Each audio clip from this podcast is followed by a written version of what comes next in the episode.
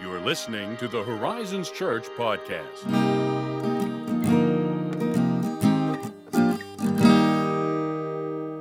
Hello and welcome back. We are continuing our best of series on the podcast while I'm on sabbatical. So without further ado, enjoy.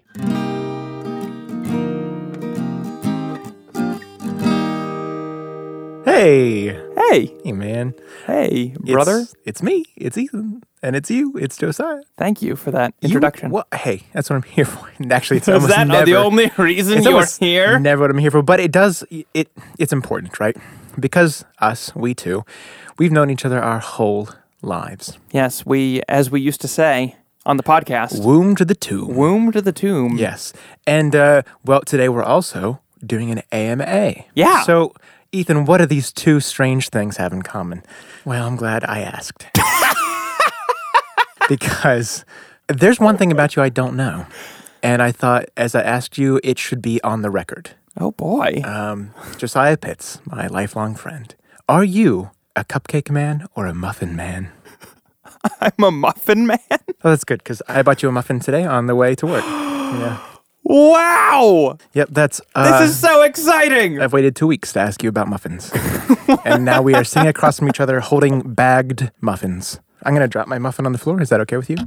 Please drop your muffin. Okay. Wow, blueberry. Yeah. Warmed. Oh, uh, yeah, it is. So probably not by the time we're done. but I thought it couldn't hurt. And uh, I love blueberry muffins. If you had said no, I would have just bought myself two, apparently. but uh, that is how we're starting today's AMA on wow. muffins. That is. I'm pleased to hear that. We have, this is a kinship that will never die. It truly, truly is. Mm. It's like that scene in Shrek. We are so getting off topic, but you know, this is okay. This is what the beginning of podcasts are for. Yeah, Mindless precisely. banter. you remember when Lord Farquaad is interrogating the gingerbread man? Vaguely. Do you remember this? And he's like, Do you know the Muffin Man?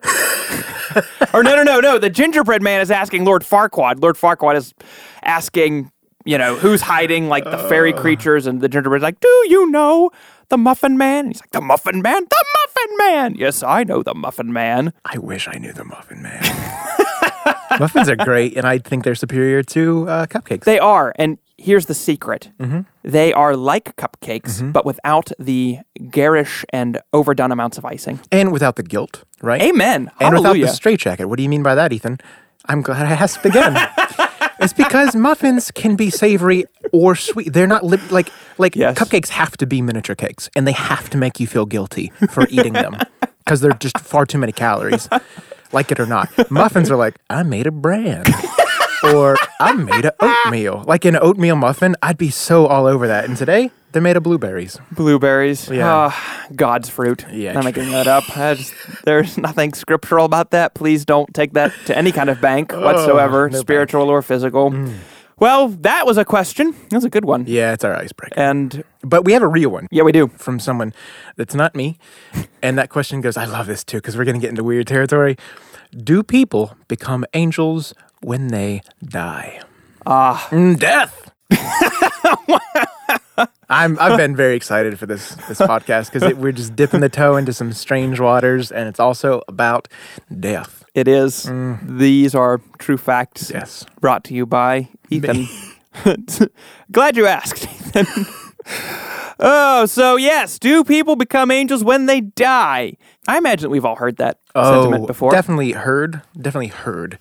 I was not brought up with that though. Me neither. I'm actually trying to remember the first time I ever heard that because it's always a well intended remark. Right. At a funeral home or something. Exactly. Somebody's trying to comfort the family of the deceased and they say something like, Well, God just needed another angel. And Oh my lands. I'm trying to remember the first time I actually ever heard that, but I can't remember. I think I actually it was at a funeral home for me because they have like these weird paintings of cherubs in forests. You know what I mean? But they're like actually kind of gloomy color palettes. So there's really no logic to it. And I'm like, what's up with that? My mom's like, yeah, okay, some people think this and we don't. And that was it. and that was all. Um, and that's it. Thanks for listening to the podcast. No, no, no, no. We're gonna. We'll, We're actually we'll going to into actually talk about it. Yes, because that is the sentiment. You know, you'll hear things like that. God just needed another angel, and the implication of that is the deceased spirit has now ascended into the heavens and has been transformed into an angelic being, whatever that may be. Yeah. Because here's the other thing about that that I just now realized there are different kinds of Oh, yes. angels. Oh, so, yes. what kind of angel? So the follow up question is what kind? yeah, are you a What class? cherubim? Oh, are you I hope not. seraphim? Yes. Uh, what What are you here? Hmm, six wings, two wings? Yeah, eyes all over faces. yes. So I understand the the sentiment is meant to provide comfort. It's well intended. I don't want to make light of people's intentions Right, right, right, right. in saying these things. However, even if the intent is noble, as some famous philosopher somewhere once said, a noble lie is still a lie. That's actually harder hitting than you would think. It, it At face value, because it's like, wow, the times I've been guilty of that. That's, yes, same. so, do people become angels when they die? That's what we want to get down to because it does seem to be a semi popular idea in our American context, at least. So, let's break it down. Where did this idea come from? I have no idea. I love. I uh, This. I actually went around the offices yesterday and asked because I was curious as I was researching and reading. I was like, where did this idea first spring up? Yeah. And I have no idea. And nobody on staff had any idea. Not even Steve Foldar himself knew, wow. had any clue. But my guess was, and again, it really is a guess. Okay. Really not sure Well, it's all we got. the so- apocryphal origins of this sentiment. but that somewhere along the way, someone read Christ's words in Luke 20, 34, and 35. Okay. And in reading those words, they performed a valiant exercise in utterly missing the point. Valiant. because here's what here's what that text says. Jesus was talking to the Sadducees, is the context, and they were asking him about the resurrection. And Jesus replied, The people of this age marry and are given in marriage, but those who are considered worthy of taking part in the age to come and in the resurrection from the dead will neither marry nor be given in marriage, and they can no longer die, for they are like the angels. Hmm. Now, he's talking about the afterlife and marriage Right. and the nature of life after death. And he makes that comment for they are like the angels. In other words, when we're attaining to the life of the resurrection, something changes about us. Right.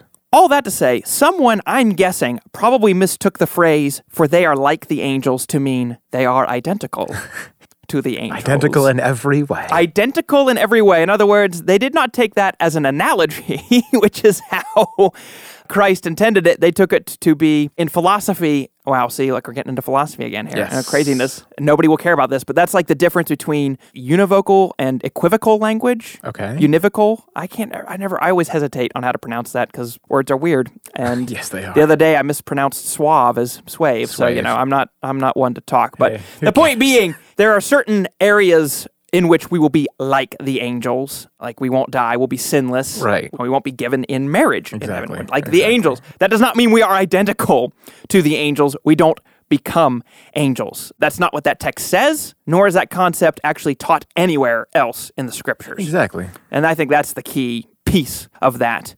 Now, I think there is something romantic about this idea of people becoming super powerful, supernatural agents of God roaming to and fro about the earth. Oh yeah. Oh, Unseen. Oh, absolutely. I actually think maybe, perhaps, that is one of the underlying reasons people grab onto this sentiment. I'm wondering if there isn't some sort of comfort in thinking that when their loved ones become angels, then the deceased will suddenly somehow still be involved and present in their lives. Oh. Maybe as like guardian angels. Oh, it, the way there's like this, the, I don't know if archaic, that's kind of mean, but hey, this archaic tradition of praying to your past ancestors. yes. Okay. Mhm. I again, I'm not. I have not validated that, but I've wondered that because the thing is, is angels do roam to and fro. Right. We do see evidence of that in scripture. Yeah. And in the unseen realm, there are thousands of things happening around us every day. Maybe there's some sort of comfort in, oh, well, maybe if my loved one becomes an angel, that means they're involved in my life. But of course, scripture doesn't actually teach that. And here's the other thing when it's all said and done, we'll become greater hmm. than the angels. Exactly. It's weird. If you were to become an angel, that would be settling. You literally, it would be a demotion. Yes, it would be. We're going to be greater than them. That's wild. Like Paul said this in 1 Corinthians 6 3. Context, he's talking to the Corinthians. They can't handle their own petty disputes between themselves as Christians, right? And so they're taking each other to court, acting ridiculous. And what Paul says is, Do you not know that we believers will judge angels? Yeah. Forget becoming an angel. Believers are going to be judging angels when it's all said and done. Uh, now, we don't know exactly what that looks like, to what extent we'll be judging them, but I think that speaks pretty powerfully. Oh yeah. Here's the thing. I don't feel hmm, particularly. I'm gonna say qualified. I feel a little underqualified Oh. for the task. Yes. So it's like, yeah, that's just how I feel. But it's cool. It's very cool. So I assume I'll just have the ability. That's I'm putting my trust in that. Uh, yeah, I mean, something's going to happen at some point after you've died. That, Right, Well, I mean, obviously, you know, we're going to be made perfect Yeah. in That probably helps. um, that sense of the term. We're going to be we're going to be fully conformed to the image of Christ. All these things. is the idea here like the judging the fallen angels from? Is that the So whole? Is that the theory? that's a nice little tangent that you brought up. That Because I then was it's like, an easy. It's like, hey, rebelled. Sorry, bye. Yeah. like you don't actually have to be that wise to figure it out. Right. Yeah. So that's actually not super clear from the, the text itself, and we don't get a, a ton of evidence or help one way or the other in the rest of Scripture. But the prevailing theory is that what we'll probably end up doing is exactly that. We'll be judging fallen angels, and it'll kind of be like we'll be testifying to the fact, like when they're on the stand, that, uh, oh, yeah, now that I can see the narrative plot of my life, if I could use that term, I now see how these demonic assaults came against me and how Satan tried to use these agents to foil me, trip me up, cause me to doubt Christ, all these things. That will be a testimony against them. Like, oh, yeah, definitely fallen. See you later. This is adding to your condemnation because you were trying to, uh, in the words of our Lord, be a stumbling block to these little ones. Okay. And uh, better for you to have a millstone tied around your neck Yes. and drowned in the sea, which Well, is that is a visual. that is a visual. So that's the theory, anyway. It's it's the most prevailing orthodox theory that, Mm, That I have read. thrilling. That's thrilling. So, and then we read in Hebrews 1:14 just to further, I don't know, elevate the status of the human being compared to the angels. we never misuse that. No, no, not at all. uh, Hebrews 1:14 says, "Are they the angels not all ministering spirits sent out to serve for the sake of those who are to inherit salvation?"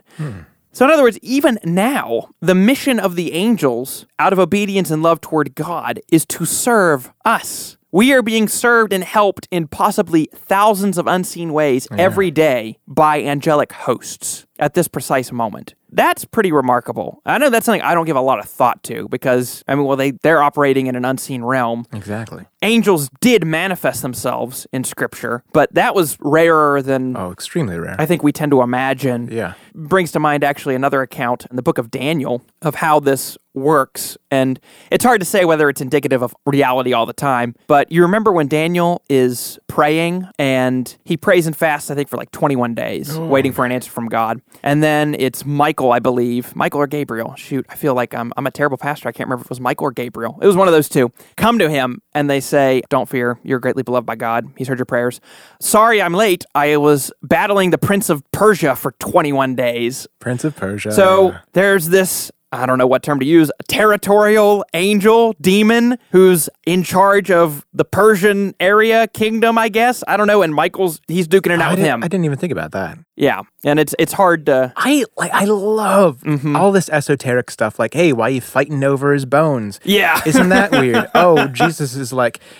They fail to exorcise the demon. He's like, eh, guess what? You got to do it this way. Yeah. What do you this way? that means there are other ways, and we're not talking. Yes. I'm just blown away by that. I love Yeah. this stuff. And that is all happening in a realm we cannot see. Hmm. Right now, as you are listening to this, driving to work or walking at the park or washing the dishes, whatever you're doing, there are angelic and demonic powers at work all around you. Hmm.